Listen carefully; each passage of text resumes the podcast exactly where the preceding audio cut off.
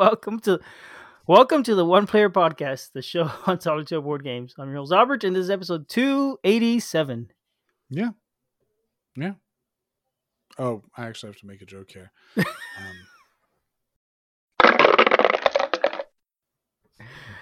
Hey, Julius, are you at a loss for words? ah, sometimes technical issues just get to me, Albert. Yeah. And I have been having technical issues today, so yeah. All right. Yeah. Well, in that case, let's jump into it. I wonder if we're going to have a technical issues version of Aerion or something. My oh, Something in gonna- the universe involving like computers. I don't know. yeah, computer on. It's gonna No it's idea. gonna be the next next game or something. So anyway, mm-hmm. yeah, this week we're talking about Aerion in our our, our Oniverse series, which has been a lot of fun so far. Yeah, I've really been appreciating going back to these, and I'll tell you a secret. We're about to do my favorite one. Really interesting. Okay, So let's jump Huh. into it because I'm excited. okay, cool. Let's do that. So in Aerion, you get to build ships. You get to fly them around. Actually, you don't really do so much fly because all you're going to do is build them, and then they sort of fly off and do their own thing for the most part, except for one And these. Okay. airships, not water ships. yes, airships. Thus fly. Mm-hmm. Just just making it clear in case anybody had any questions. Uh, with this game, it's going to be a yachts Yahtzee-ish mechanic. There's going to be six decks that are going to be laid out, and you're going to have six dice. You're going to be rolling the dice, and if the dice get what you want, so a straight or a set of pairs or whatever it is, then good. You get to use those dice to buy something for the decks. If not, then you have to discard a card from one of the decks and re-roll and hope that you get something better. Continue to do that until you have all the necessary elements to build the ships and build six ships, win the game. Easy enough. Indeed. So let's hop through our normal rubric, Albert. Let's start with the rules. All right. So uh, y- y- you know, it's Oniverse. Typical rulebook. It's clear. It's well done. I didn't have any issues with it. Yep. Um, I like the layout. I like the way I like the way all the all the scenarios are added on one at a time, and the way they're introduced and described. It's any scenario you jump into. It's easy to jump into it and see the rules and figure out how it works exactly pretty darn quickly. Which- which- Indeed. yeah, it works well for being a modular game. Indeed. And I'm just going to say, because this is something I feel like I, I'm going to be mentioning consistently, this one feels like it's a return to the original Onirim form, where there's a pretty simple base. There's a base that's easy to understand, and then you have like eight expansions, each of which does some different, unique thing. And you can do all of them if you want a massive game. You can do one or two if you just want one or two.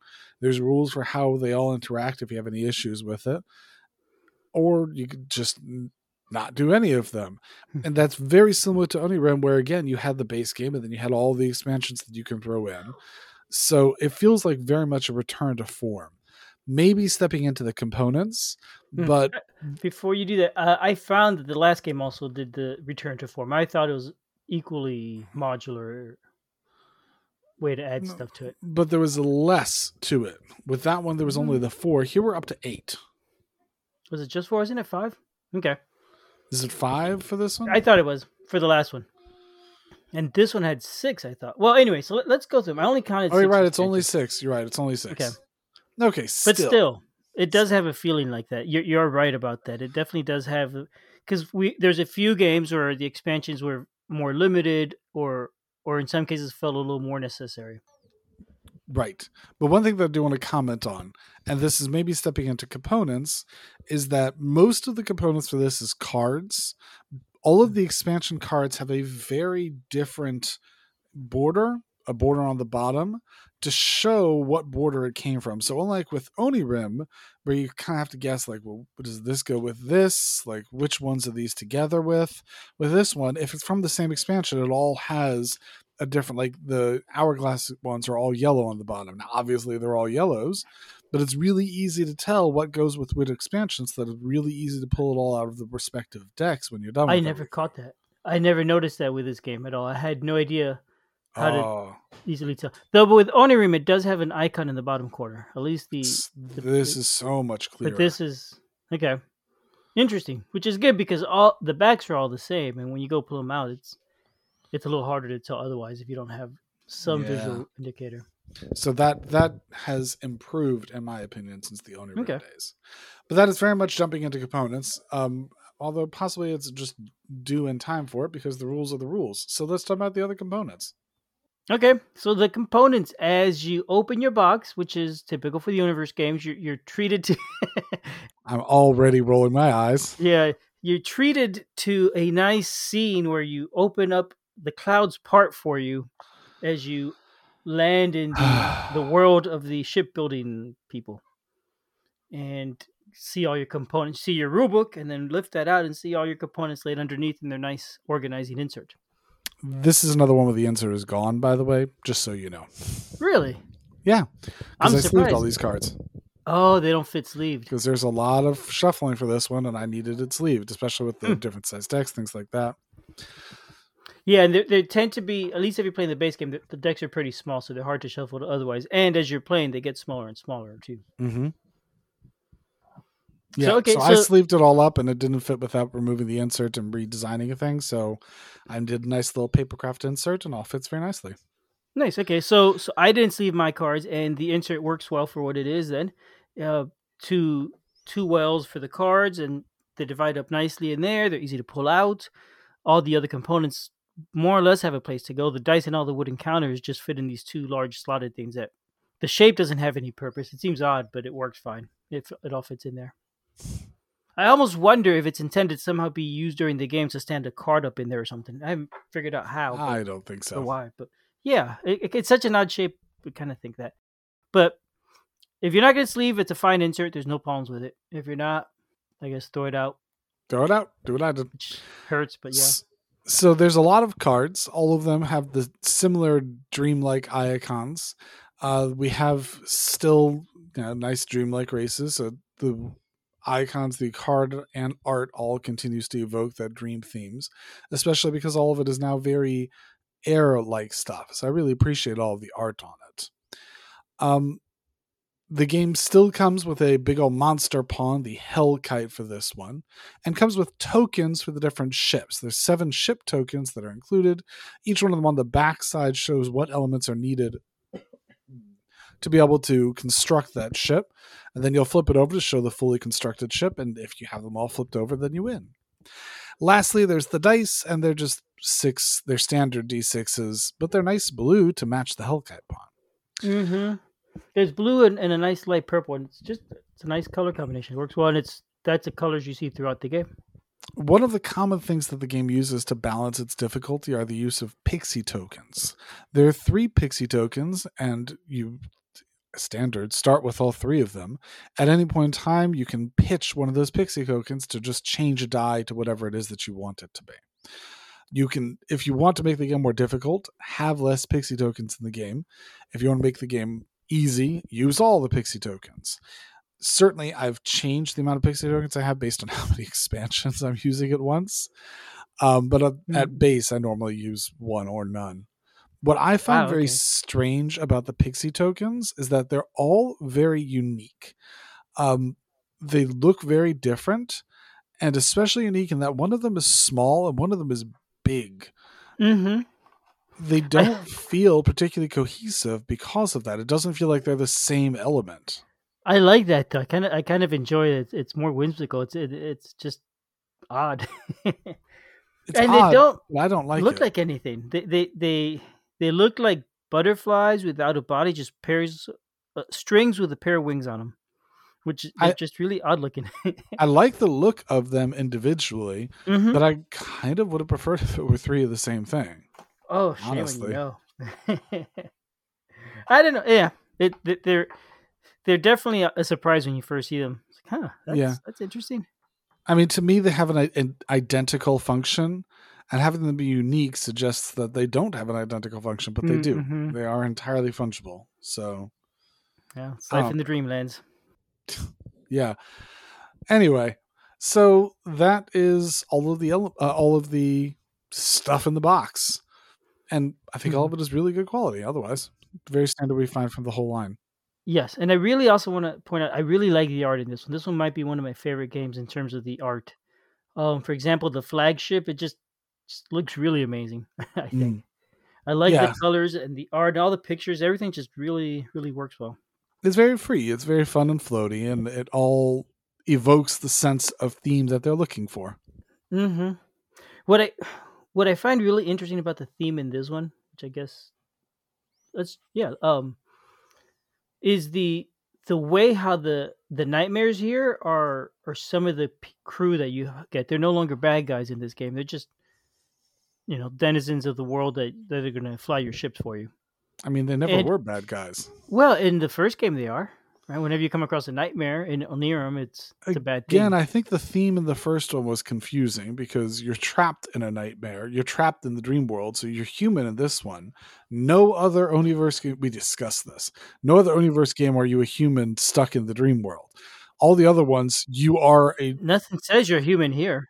you're not human. You are absolutely not human. You're what you are an archont. Okay. You're an airship builder building to ships to traverse the, the skies of the Oniverse. Every single other game, you are a character in the Oniverse realm, except for the first one where you are ostensibly you. trapped in a dream yeah it is it is i don't know i find it interesting i find it weird and it's it's the whole thing when you start looking at all seven games it's it's rather dreamlike because i feel like sometimes the denizens are bad sometimes they're good and it's not clear to me that there's any consistency there might be but i don't know I, I think I- ignoring I- the first one, I think anyone we use is good. mm, maybe i don't know i don't know Ignoring the first one. But that's that. So let us move on then to the gameplay. Okay. Uh, very very simple gameplay. Julie's pretty much described it. There's six de- decks of cards.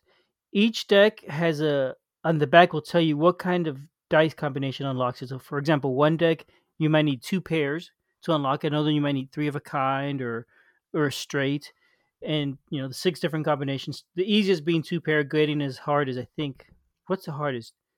Three pairs or straight? I don't know. I mean, depends on what you consider hard. I mean, Well- there's been sometimes when I've had to get, you know, have a kind, and that's really hard. But sometimes I get that easily. It's whatever you get. I think, but statistically, I think some are more likely to just happen naturally than others. That's what Okay, if you say so. But yeah, um, for example, it's way easier to get three of a kind than it's gonna be say four or five of a kind, just just because. But whatever. That's beside the point. The point is that they are different, and each deck gets unlocked when you roll the dice and get a different. one. So each turn, you're gonna be rolling those dice, six dice, and as Julia said, if you get something. a a combination of on the dice that matches a deck of cards that you want to pull from, you can. If not, you have to discard one of the available cards from the six decks and roll any of the dice again. You know, hopefully some you've locked in now, and you're going to roll the rest. If your hand was really bad, you're going to roll them all, whatever. You will keep doing that until either you can buy a card or or you can no longer discard any cards. In which case, the round ends and you go into the next round. The the goal of the game, as Julie said, was to build No, ships. if right? You you, can't buy a card and you can't discard a card, you lose. You lose the game. That must be in the heart. I thought you, uh, if you couldn't buy or discard, you finished the round. You discarded all the cards and you do another. Okay. Well, I never got quite that far. I think. I mean, honestly, if you're discarding all the cards anyway, you're you're doing pretty bad, and you may not lose immediately. If all six resource decks and the displays are empty, you lose. the. Oh, okay. And all six decks are empty, or Yeah. not all six available cards. Oh, that's what you mean. That's what I mean. Yeah, because so I didn't. I wasn't very clear at the beginning. You you set up your six decks, you shuffle them, you flip over the top card of each deck, and those are the cards that are available that round. So when you roll, you're buying one of those face-up cards. If you aren't buying one of those cards, you're going to discard a face-up card. No, if there's none left, if there's none in the display, you're saying if there's absolutely nothing you can buy. Now pause, pause for just a second here. okay, pausing. Bleak.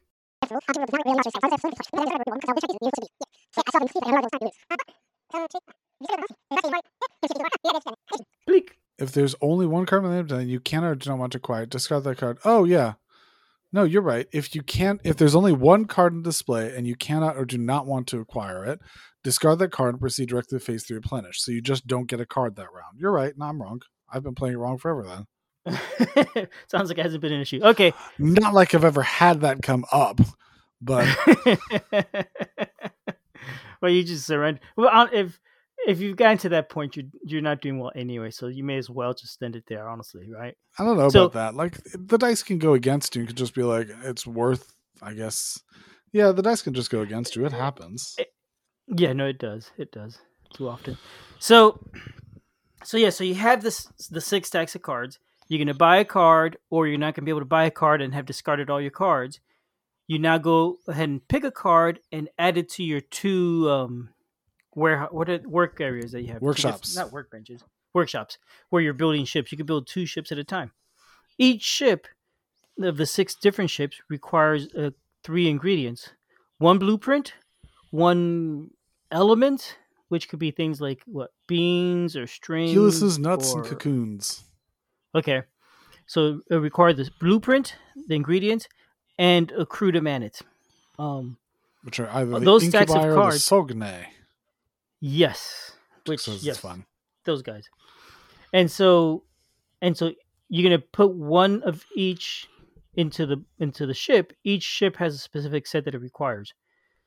Um, so once you've committed a work to one blueprint to the workshop, for example, you now have a specific ingredient and and uh, Well, you that you could need. you and it's important to note you could commit either a blueprint first or material first. You cannot commit a crew until you have both the material and blueprint committed. hmm Additionally, it's important to note that there are six different blueprint cards, one in each deck. There are three different material cards, so the different materials are there's two decks that have the same, and then there's two different crew cards. There's three decks that have the same. hmm So so each given deck will have exactly one type of blueprint in it, one type of material, and one type of crew. So wh- when you're playing and you're trying to decide what to get and what to discard, you're kind of thinking about what's available and what you need, and that kind of helps guide your choice sometimes. Which cards do I want to discard to try and pop something I need for a ship? Yeah, kind of cycle through that deck, right? Yeah, but if you once you discard it, then it's gone and you're, it's not going to come back. It may come back. Books, can. books can bring it Right, it may come back, but you can assume it's not going to come back because most of those won't, right? So the, the point is, discarding is going to hurt. So it's it's it's always an, an interesting and tough choice. Anyway, that is the game. You're going to keep doing that every time you fill a workshop with all three uh, things you need to build a ship. It sets sail. Woohoo! You flip over your ship tile. That one is now built. One down, five to go. You discard all the the three cards you had in there back into the di- relative discard piles for each deck, and you go on to the next round there's a few other things with the base game, right? There's books that you could get that let you uh, do things like get rerolls or pull cards out of the discard, for example, back into their decks. Um, that's basically the, the base game right there. It's keep playing until either you lose because the deck's ran out and you just can't build anything, or or build your six ships and improve you're the best ship shipwright and win the game. Indeed. Um, I will note that there's one thing that I find interesting about their setup. When they set it up, they put the s- ships on their unbuilt side off to the left and the different decks on the right. I don't ever set up the game like that. I set up the game with the six different unbuilt ships below each deck where it comes from. So it's very easy and Yep. quick for me to see, hey, this is the deck that has a really important component, the ship. And I get it bef- noted, excuse me, I get very quickly that I need to get the ship out of this deck. So I thought that was a helpful thing for me to do and perhaps has contributed to Mhm. my wins for it. I don't know why they didn't do it. Yeah, it, I'm surprised because it, it just makes sense. It- you know, there's six of everything. Line up all the things in, in columns, and it, it works well. Yeah. Um, should we should we go over the expansions? Let's briefly do go over the various expansions and I will start or I will do them. Okay. So the first one that there is is the flagship. With the flagship, there's a super difficult ship that you get to build, uh, and it's going to take a little bit more difficulty with multiple materials and multiple um, crew to be able to build it. But it gives you the access to a factory, and you can either take a random one or you can select one of the factory. Will give you a special bonus power that you can have, like extra rerolls or extra crew, things like that. The next one that you have is the hourglass.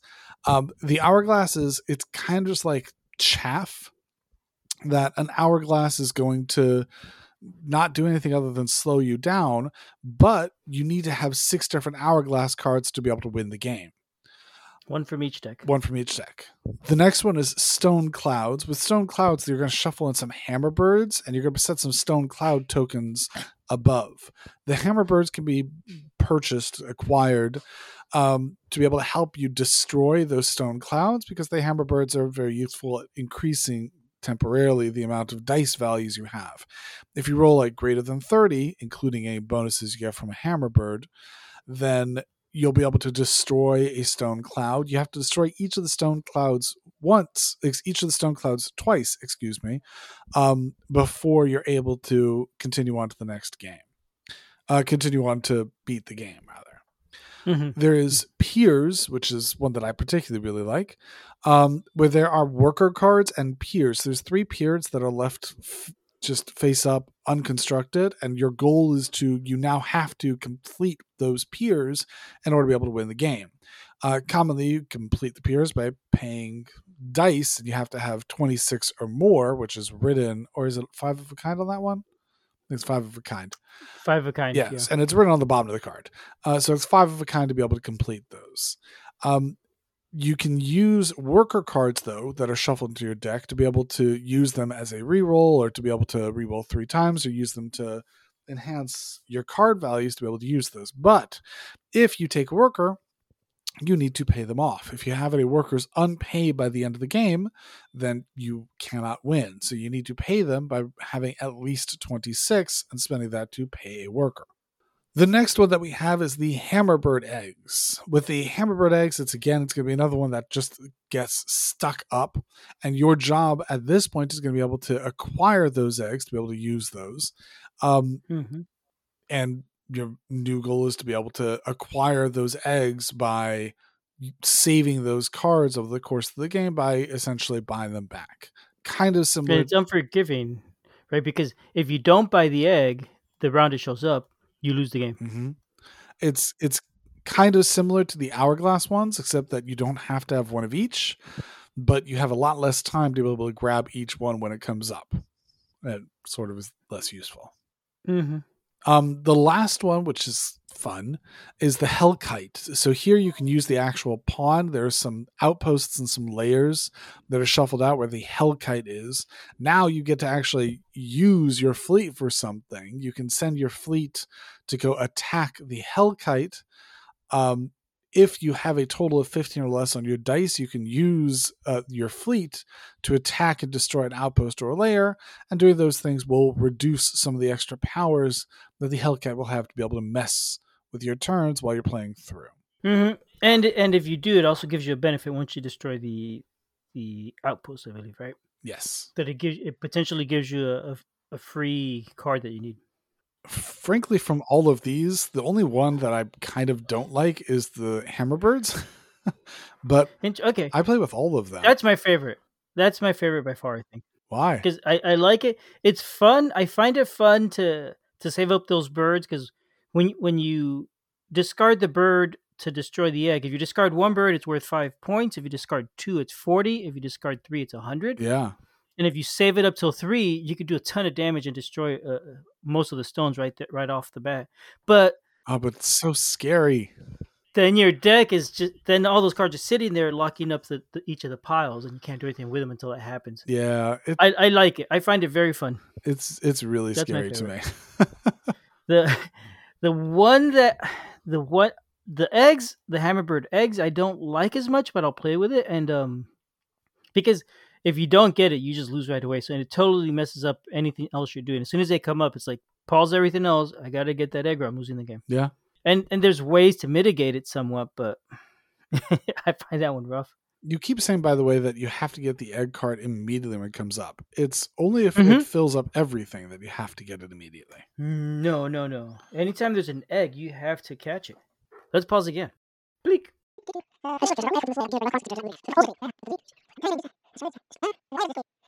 Bleak.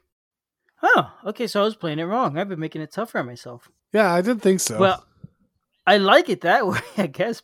So how does it work? You use eggs to you collect eggs, and the eggs can let you dig deeper. And you have to collect. You don't actually even have to collect the eggs. Yeah, you don't even have to collect the eggs. Huh. This is definitely one I played the least of them all. Um, but yeah, you don't have to collect the eggs. Yeah, there you go. Okay, so I've been, I've been playing it wrong. Interesting. That's what happens. There's so many expansions. Limited amount of time how, how many you can play each. Yeah. So okay, so apparently I've been playing the egg ones wrong, and it, maybe it's harder or easier than than the way I was playing it. It's at least different. Um, but that's fine. But it's interesting. Yeah, it's fine. Either either way, it's the uh the other one I'd have a comment on is the Hellkite. That one I cannot play with. I've tried, but I, I just can't because I keep forgetting to. E- each turn you move the Hellkite forward through the cards through the different layers, and I just forget. I'll be playing. I'll notice. Oh, I haven't done anything with it for about four turns. I've been totally ignoring it. It's a neat game. It's I. It's not my favorite though. I don't like it as much as you do. I think it's it's pretty good, but I don't play it often, and I find the Yahtzee mechanic um, sometimes frustrating because to me it feels more luck driven than other games because you're rolling dice. I, I don't know. I mean, I I realize that it isn't really, and there's a lot of things to mitigate the luck and whatnot. But yeah, when when I don't do well, which is often, I feel frustrated with this game more than with other one, the other games. Why? Because because poor rolls. Yeah, poor rolls. It, it it feels like you know I had no no control in the situation. Which again, I realize is not really the case, but right. it feels that way, and it makes the game frustrating for me. I mean, okay. So I, yeah, yeah, it is what it is. I don't dislike it though. I mean, I think it's a really neat game. I really do like how it works, but yeah, if you're a poor roller, keep away. I suppose. Yeah, I I like it. I think that it's really good. I again, I think it's one of my favorite ones. I think that it's simple to keep moving to just sort of keep the energy up. There's not mm-hmm. the downtime of having to think about what is that you're doing. It's it keeps active. It keeps the thought while still having a lot of choices and a lot of push and pull. Um, and it doesn't have the like it's not as simple, straightforward, and like pure random as Nautilion. There's still a lot there, but it keeps a lot of energy. And for me, that's that's why I really like this one. Mm-hmm. It, it, it does flow well when you're playing. Um, and when you add expansions, it makes the game longer, but it ends up also feeling a little more epic because you have a lot more choices and more things going on. And I like I like that each expansion feels like a mini game that you're adding onto it. It feels like it adds something totally different that wasn't in there before. Yeah. And they each add something different to each other. There's, you never feel like you're doubling up on anything, which is which is interesting. Yeah. Um, I guess we need to kind of take one thing back though. Maybe the rules aren't as clear as we thought. we each well, at least messed up one rule. yeah, maybe. I'm not convinced. Yeah, no. I, I mean, it's it's a light game, and yeah, stuff happens. one more question. I want to ask you about the Hellkite. Do you play with that one much? Do you find it difficult to keep track of it all? Or, to keep track of the Hellkite? Yeah, because like I said, I just forget about it. I'll play and I'll just I'll forget to do anything with it. No more so than like the stone birds. Okay. Why? What part are you forgetting to do? I just forget it. I forget that whole part of the game is there, and I'll play it. And like, so when you put the Hellkite in a card each round, yeah, it tells you certain things are not available to buy. So you you can't buy those cards if they're presents. You have to buy something different. And I'll forget to check for that. Oh. So I'll just be buying things left and right. And three or four turns later, I'll look and oh, I haven't even moved it from the card it was on. I've you know I've been buying stuff. Who knows what I was allowed to buy or not buy? So I just eh, I just call that easy mode. it's yeah, it's there when it's convenient for me. The rest of the time, it doesn't exist. The winds have died down, and it's just laying on the ground. Maybe like a flat old Hellkite. No, the few times I've played it, I've I've not forgotten to do it, so I haven't particularly had an issue with it. Mm-hmm. I wonder if you know I've mentioned it before. Like I think it was with the um, Fields of Arle or something. Maybe like like moving the round marker is easy to forget in some games because it doesn't have any impact in the game other than keeping track of it. Something. Mm-hmm. Um, in other games, moving the round marker sometimes gives you a bonus, and so you don't forget to do that because you're getting something out of it. With this game, I'm not getting anything out of moving the kite. I'm mm-hmm. being punished differently by moving the kite. Maybe I think that might be for me what the issue is. I, I need some motivation to, to want to remember the rules. Sensible. Instead of punishment. Yeah. I don't know. It's a neat game. I, I am I am now looking forward to, to looking at Stellaria more because I've only played that one a little bit and, and that's next game. Next week will be the the last game so far in the series. I'm looking forward to it. Mm-hmm. Well, with that, Albert, I think we got a jet. Oh, all right. Then, then yeah, let's uh Take off, float Let's away. take off. Fly free. Thank you. Let's yes. Let's just let's catch a breeze and get out of here. Cruise, Albert. Let's cruise. All right. Have a good night, everybody. Bye bye. Bye bye.